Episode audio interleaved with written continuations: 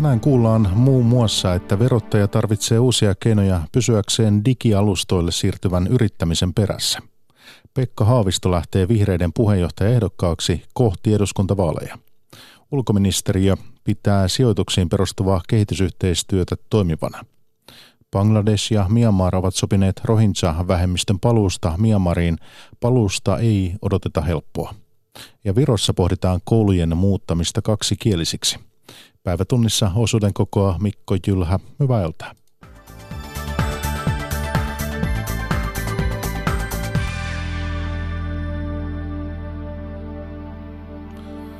Peliyhtiö Supercellin toimitusjohtaja Ilkka Paananen oli viime vuonna Suomen suurituloisin. Paanasen yhteenlasketut ansio- ja pääomatulot olivat yli 65 miljoonaa euroa. Toiseksi eniten tuloja sai myös Supercellin johtoon kuuluva Mikko Kodisoja. Kolmanneksi suurituloisin oli Bittisiirto Oyn toimitusjohtaja Alexander Hanhikoski. Eniten verotettua ansiotuloa sai viime vuonna Supercellin johtaja kolmikko Ilkka Paananen, Mikko Kodisoja ja Janne Snellman. Talouden ja yrittämisen siirtyminen digialustoille hankaloittaa verottajan työtä. Verokertymän turvaaminen vaatii jopa lakien muuttamista. Jari Järvinen. Verottajan pääkonttorilla oli taas heti aamutuimaan suuren verojuhlan tuntua. Media oli valmis raportoimaan suuresta veropäivästä. Suomessa tulo- ja verotiedot ovat julkisia toisin kuin monessa muussa maassa.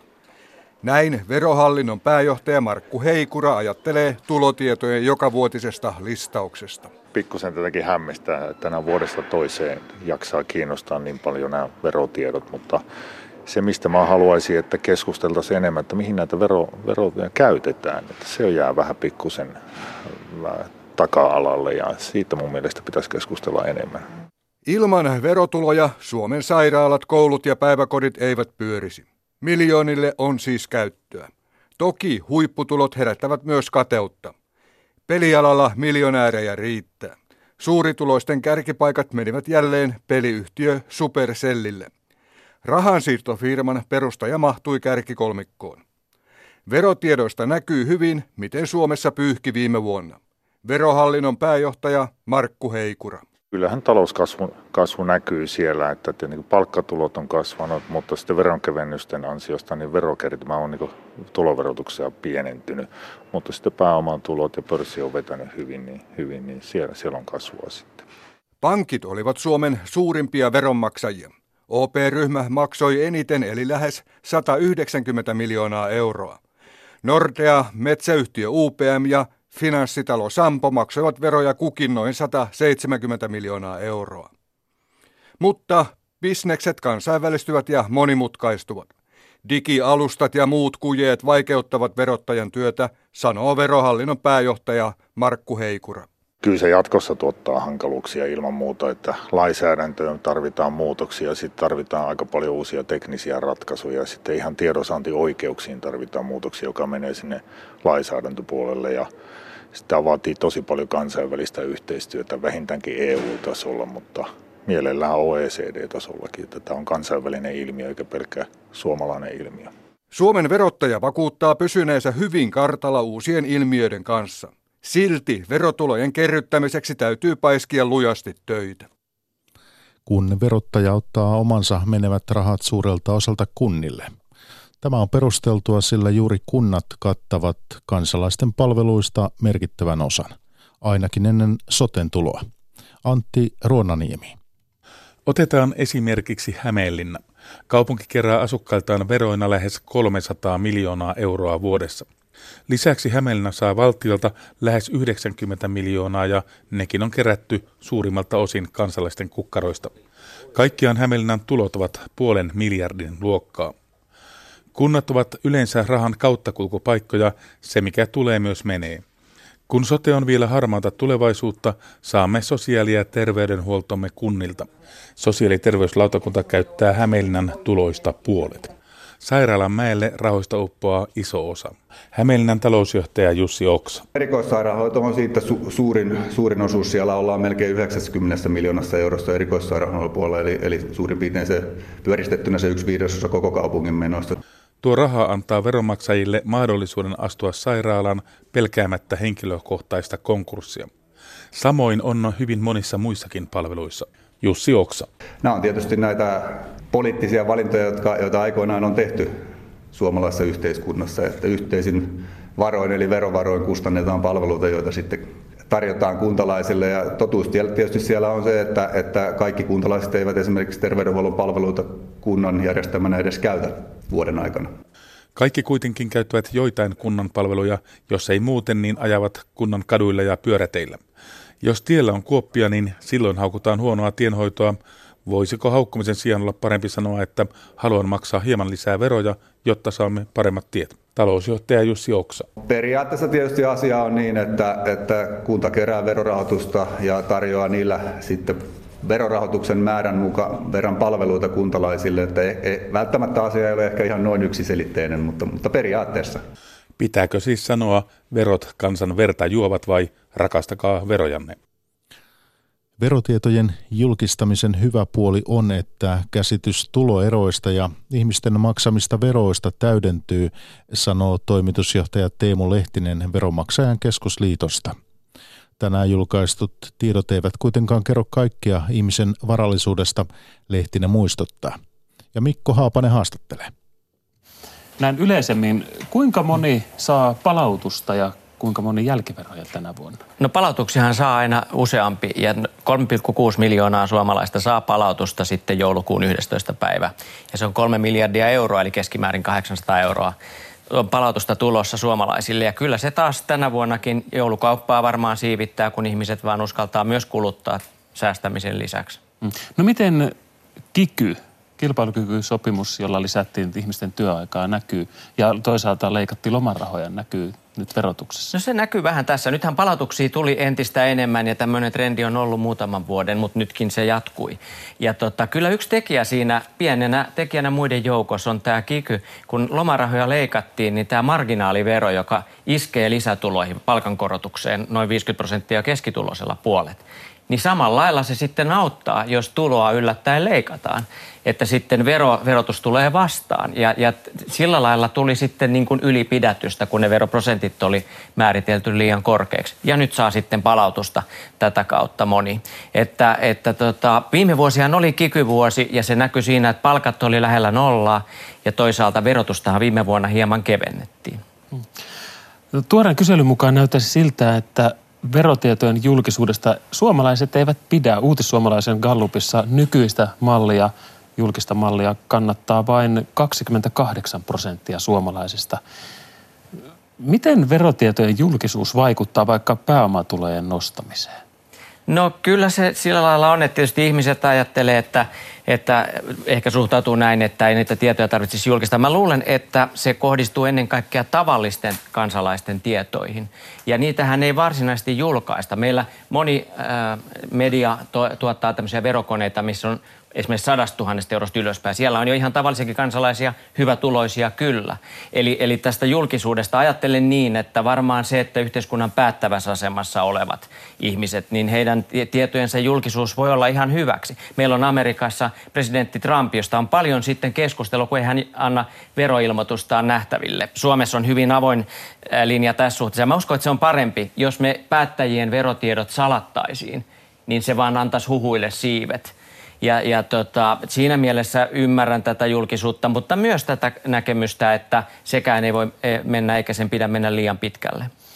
Niin, pidät siis tärkeänä sitä, että verotietoihin pääsevät muutkin kuin viranomaiset?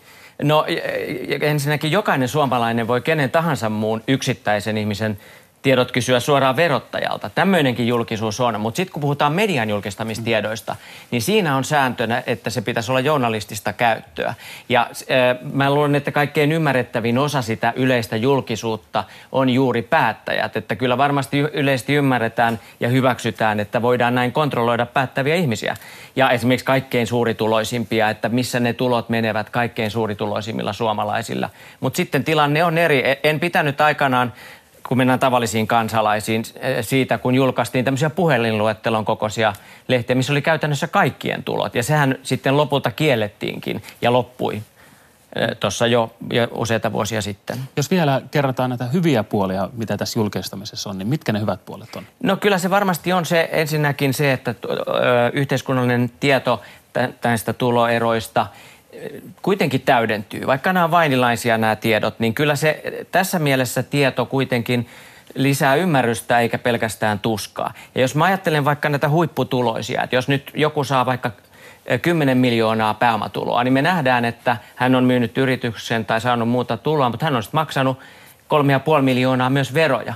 Eli se, se puoli, että tämä tekee myös näkyväksi ne ihmiset, jotka maksavat erityisen paljon sitä veroa ja yhteiseen kassaan. Että minusta se, niin kuin tämä puolikin on tärkeä. Mitä siellä jää näkemättä? Kyllä siellä kaikenlaista jää näkemättä. Ihmisten on hyvä se mieltää. Siellä on esimerkiksi listaamattomasta muista kuin pörssiyrityksistä, niin saadut osingot hyvin vaillinaisesti. Vain neljäsosa yleensä on, on tota, siellä näkyvissä. Ja, ja myyntivoitoistakin vain osa. Ja sitten jos ajatellaan, että jos koitettaisiin katsoa näistä listoista, että kuka on oikeasti varakas, niin se ei ole ollenkaan helppoa. Meillä voi olla hyvinkin varakas henkilö, joka ei vain nosta mitään tuloa vaikka yrityksestään ja saa vaikka esimerkiksi jotain korkotuloa, joka lähdeverotetaan ja hänen tulonsa täällä tuloverotuksessa voi olla nolla. Että se ei kerro välttämättä ihmisen varakkuudesta yhtään mitään. Ja minusta nyt kun näitä listoja katsotaan, niin tämäkin pitää aina pitää mielessä. Siellä pääomatulopuolellakin ne, jotka on siellä kärjessä, niin ne on nimenomaan verotettuja tuloja. Useinhan se on tämmöinen esimerkiksi yrityskauppa. Joku ihminen on vaikka elämäntyönsä, sen oman yrityksensä.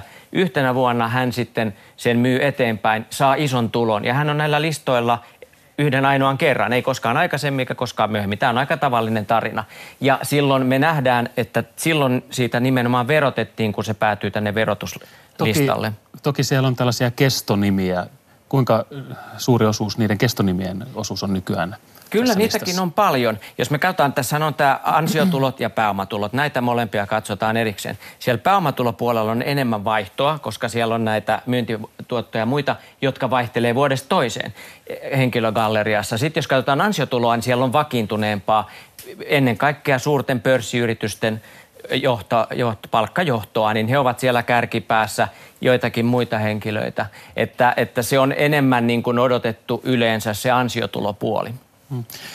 Suomalaisten asenne verojen maksuun on verrattain myönteinen, jos verrataan ulkomaihin, niin mistä arvioit tämän johtuvan?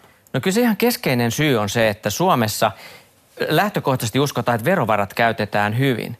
Että, että suomalaiset ajattelee, että, että jos ne menee poliisille ja peruskoulun pyörittämiseen ja terveydenhuoltoon, että se on hyvä asia. Ja tämä on meille aika itsestäänselvää Suomessa. Nyt jos me ajatellaan kansainvälisesti, on monia maita, joissa suuri syy sille, että ei haluta maksaa veroa, on se, että uskotaan, että ne törsätään huonoihin, huonoihin kohteisiin. Että, että siinä, tämä on tämän hyvän veronmaksumoraalin ja motiivin takana minusta Suomessa. Sitten toinen puoli on se, että liian kireästi ei kannata verottaa, ettei, ettei tätä lypsävää lehmää tapeta. Meillä on hyviä esimerkkejä siitä, että kun verotusta kevennetään, niin tuotto vaan kasvaa esimerkiksi yhteisöverotus. Et se on toinen juttu, että kannattaako hirveän kireesti verottaa, mutta että veroihin sinänsä ja veronmaksuun suhtaudutaan todella Suomessa myönteisesti. Ollaanko nyt jossain kipu, joku vero kipurajalla lähellä? Kyllä me useammiskin veroissa ollaan kipurajalla. Ansio tulee verotus, työn verotus on meillä semmoinen, joka jatkuvasti on jo äärirajoilla. Että jos jo ihan keskitulosella, jos hän, hän hankkii lisää osaamista, saa palkankorotuksen, ja, ja tota, siitä menee puolet veroihin, niin se on todella paljon. Suurissa tuloissa jo 60 prosenttia. Ja kyllä meidän kannattaa koko ajan tarkattaa sitä, että me tarvittaisiin mahdollisimman paljon myös hyvätuloisia ihmisiä Suomea, hyvätuloisia tehtäviä, jotta sitten niistä kertyy myös niistä verotuottoja. Että aina kannattaa miettiä sitä, että se, se potti kasvaa, kun kakku kasvaa ja siksi verotus ei saa olla liian kireää.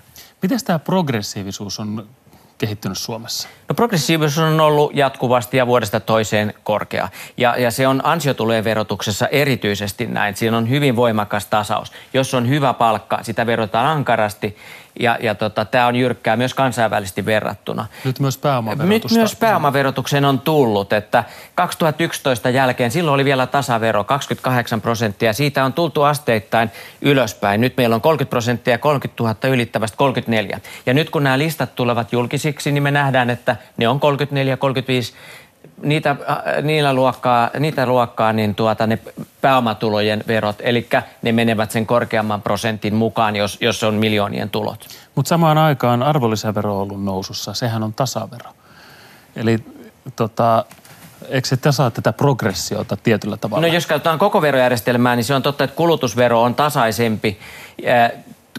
Ja täytyy aina siinäkin kyllä muistaa, että tietenkin vaikka olisi tasaprosenttinen arvonlisävero, niin jos kulutat kallista tavaraa ja paljon, niin maksat sitä enemmän. Että siinäkin mielessä ne verotuotot kasvaa sitä myöten kunnon kulutusmahdollisuuksia ja kun, kun käydään kaupassa ja ravintolassa niin edelleen. Mutta on totta, että kulutusverotuksessa ei ole progressiota, ei myöskään valmistevero. Jos ostat tupakka-askiin, niin siinä on ihan sama vero, ostaa sen sitten, sitten pieni tai suuri tuloinen. Että kyllä tämä kokonaisuus ratkaisee, mutta tuloverojen merkitys on Suomessa to- todella suuri. Nyt nämä nämä tuloverotiedotkin, mitä tänään julkaistaan, niin niissä on 30 miljardia euroa yhteensä ja se on hyvinkin progressiivista.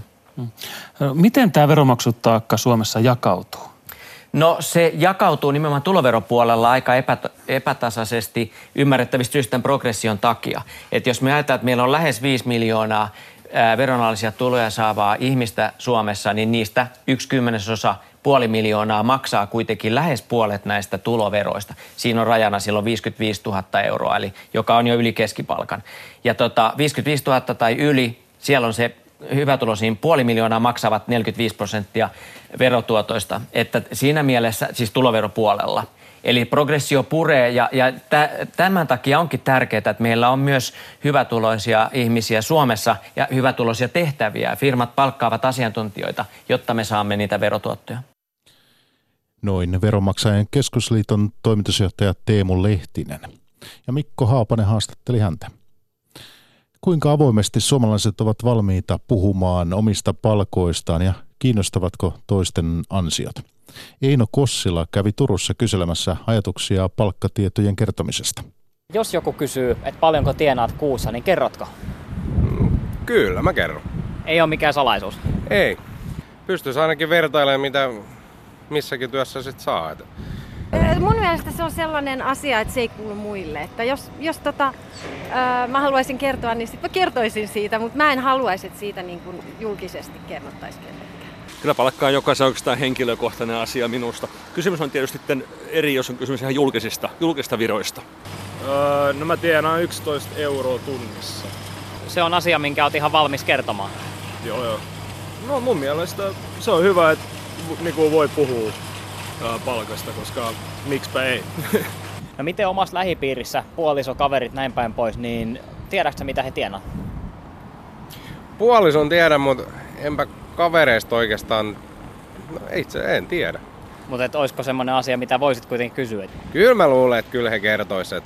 Et no, sen verran tiedän, että suurimmaksi osaksi me kaikki kaveripiirit tekee vuorotyötä ja lisien perässä melkein palkka koostuu. Että se pohjapalkkakin voi, tai peruspalkka voi olla ihan vähän mitä vaan, että lisät sitten sen tekee.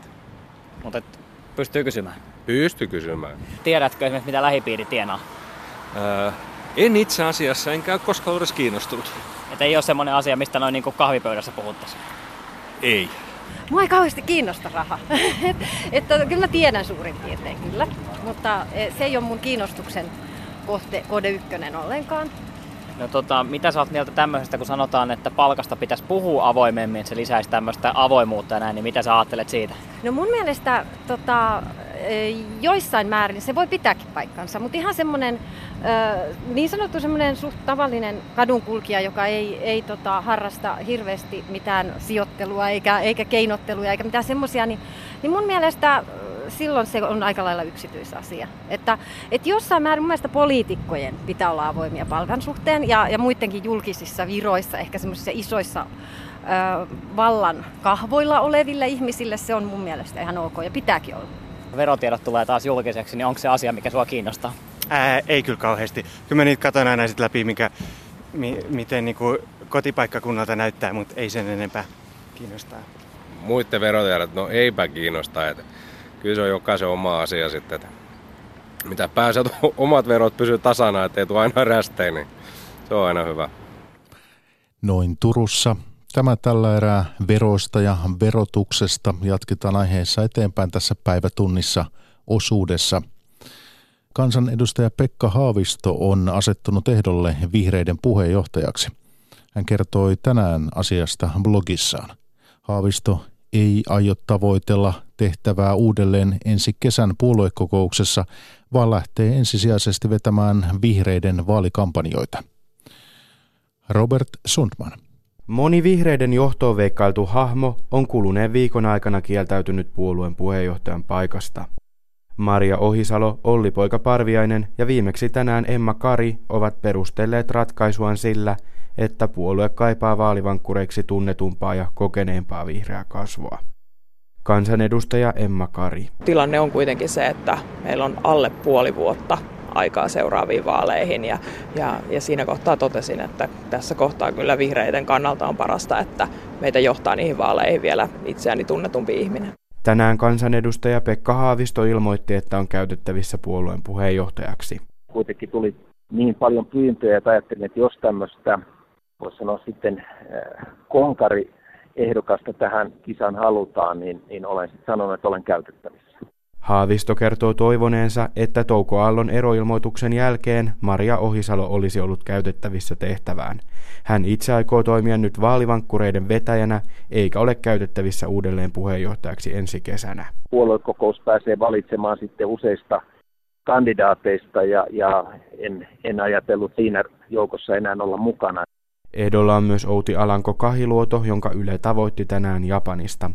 Itse ajattelen, että tässä tilanteessa tarvitaan aika kokenutta poliitikkoa, joka pystyy vetämään paitsi vihreiden eduskuntavaalikampanjan, niin sitten myöskin EU-vaalikampanjan keväällä ja siinä välissä neuvottelemaan hallitusohjelma sisältöjä vihreiden puolesta. Alanko Kahiluoto itse ei pääse osallistumaan lauantaiseen kokoukseen, jossa puheenjohtaja valitaan. Ulkoministeriö on arvioinut ensimmäistä kertaa järjestelmällisesti Suomen tekemän kehitysyhteistyön tuloksia. Raportissa suositellaan, että Suomi jatkaa kehitysavun rahoittamista sijoituksilla. Hallitus päätti kolme vuotta sitten lisätä merkittävästi rahoitusta Finfundille, joka sijoittaa ja lainaa rahaa kehittyviin maihin. Juho Takkunen jatkaa. Parannuksia naisten asemaan Nepalissa, parempaa opetusta Etiopiaan vientialalle työpaikkoja Kirgisiaan. Siinä muutamia poimintoja Suomen kehitysyhteistyön hedelmistä. Tänään julkistettu kehityspolitiikan tulosraportti arvioi Suomen kehitysyhteistyön tuloksia viimeisenä kolmena vuotena. Ulkoministeriön kehityspoliittisen osaston päällikkö Satu Santala kertoo yhden esimerkin. Tällä vuosijaksolla niin ollaan saatu palveltua 2,5 miljoonaa ihmistä kehitysmaissa puhtaan veden palveluilla ja sitten tota, lähes 6 miljoonaa ihmistä on päässyt sanitaation piiriin. Parannettavaa löytyy raportin mukaan esimerkiksi siitä, että Suomi ei ole rahoittanut riittävästi ilmastonmuutosta hillitseviä toimia. Konfliktit, ilmastonmuutos ja pakolaisuus nivoutuvat tulevaisuudessa entistä enemmän yhteen. Kolme vuotta sitten Suomi päätti leikata varsinaista kehitysavusta yli kolmanneksen. Leikkaukset kohdistuvat tähän pian päättyvään hallituskauteen – vaikka kehitysapuleikkauksista päätettiin useita vuosia sitten, niiden vaikutuksista on vasta arvioita. Satu Santala.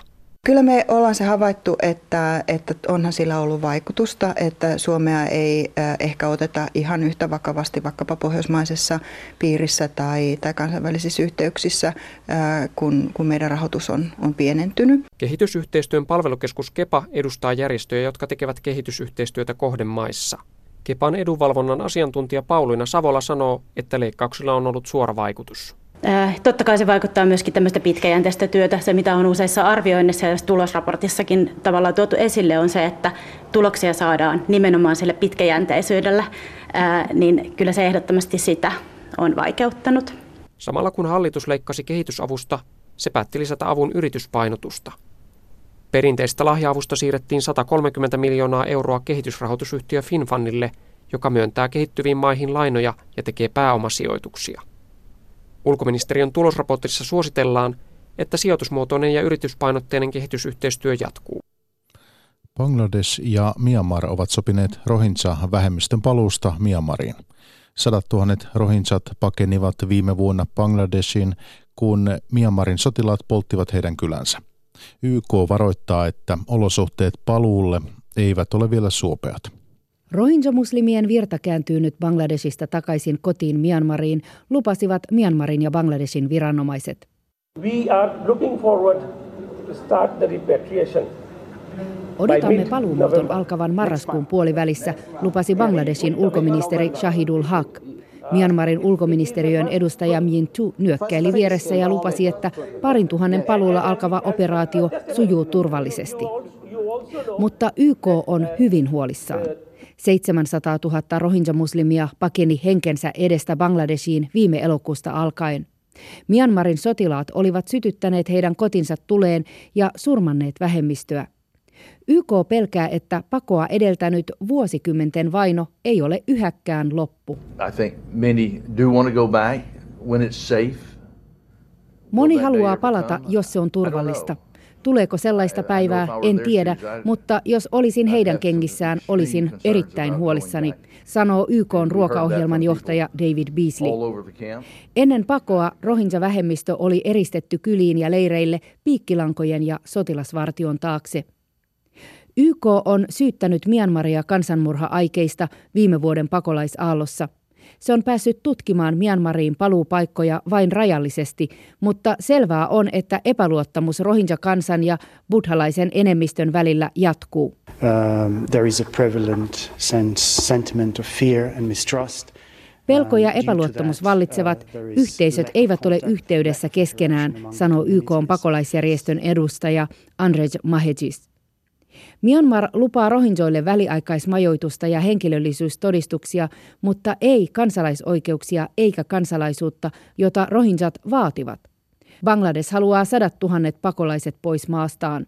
Tämänkin vuoden aikana 14 000 rohinjaa on saapunut Bangladeshiin. YK on mukaan paluun täytyy kuitenkin olla vapaaehtoinen. Täällä Kirsi Crowley, Manila.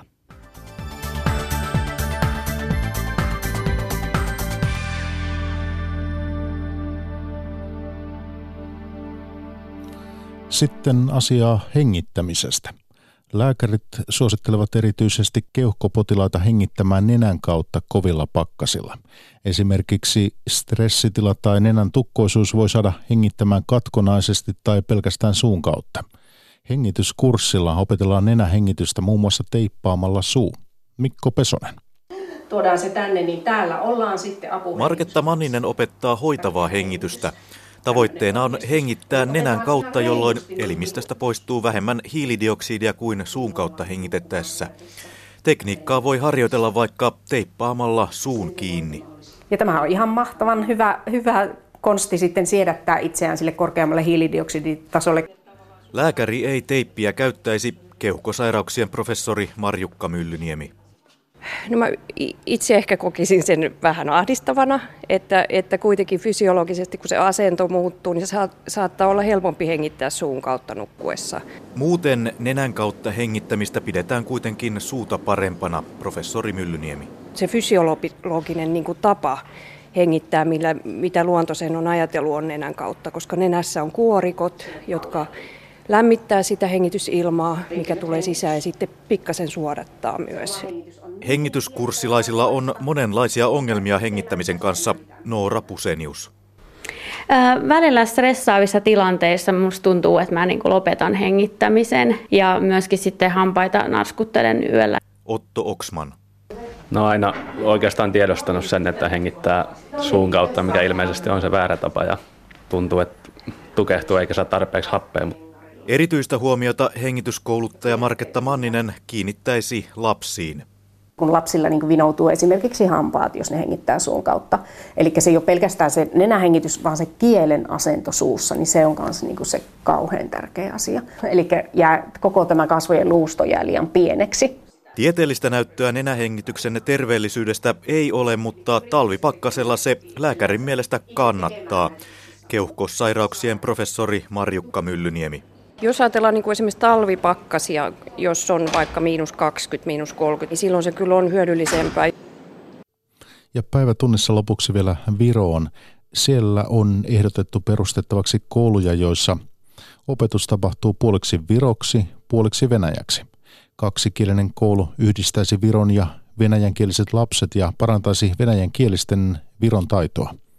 Tallinnassa toimii jo maan ensimmäinen kaksikielinen yksityinen koulu. Irina Palm työskentelee luokan opettajana Viron ensimmäisessä täysin kaksikielisessä koulussa. Avatut kool eli avoin koulu aloitti toimintansa Tallinnassa viime vuonna. Irina Palmin mukaan koulun arki on sujunut toistaiseksi hyvin. Nyt on vaja oma metodikka, õppemateriaalit ja niin edasi, millega me kõik tegelemme. Metodeista ja oppimateriaaleista on vielä pulaa. Ottaa aikansa ennen kuin ne kehittyvät. Mutta lapset ovat tyytyväisiä, he luottavat meihin ja oppivat. Tunnen, että olemme oikealla tiellä. Virossa keskustellaan nyt kiivaasti siitä, pitäisikö koulujärjestelmä muuttaa kokonaan kaksikieliseksi. Avatut kool, jossa Irina Palm opettaa, on maksullinen yksityiskoulu. Palm ajattelee monien muiden tavoin, että mahdollisuus kaksikieliseen opetukseen pitäisi tarjota tasapuolisesti kaikille lapsille. Unistus, että vapaa ühiskond, että me olemme kõik koos kõigepealt. Unelmani on avoin yhteiskunta, jossa kaikki viron ja venäjänkieliset saavat käydä yhdessä koulua ja tutustua toisiinsa lapsesta saakka – Silloin he eivät aikuisinakaan elä erillään toisistaan. Kaksikielisten koulujen vastustajat pelkäävät, että oma kieli ja identiteetti hukkuvat monikielisessä ympäristössä. Viron integraatiosäätiössä työskentelevän tutkijan Olga Loitsenkon mukaan huoli on turha. Kui vaadata ajaluku, mitmeid sajandeid on siin ollut mingid võõrvõimud. Vuosisatojen aikana Viro on valloitettu monta kertaa – Silti virolaisten kieli, mieli ja identiteetti ovat aina säilyneet. On turha pelko, että identiteetti katoaisi. Korkeintaan se hiukan muuttuu ja rikastuu. Tallinnasta Siljamassa. Ja päivä tunnissa palaalle ajankohtaisuuksiin huomenna tähän samaan aikaan. Siihen asti.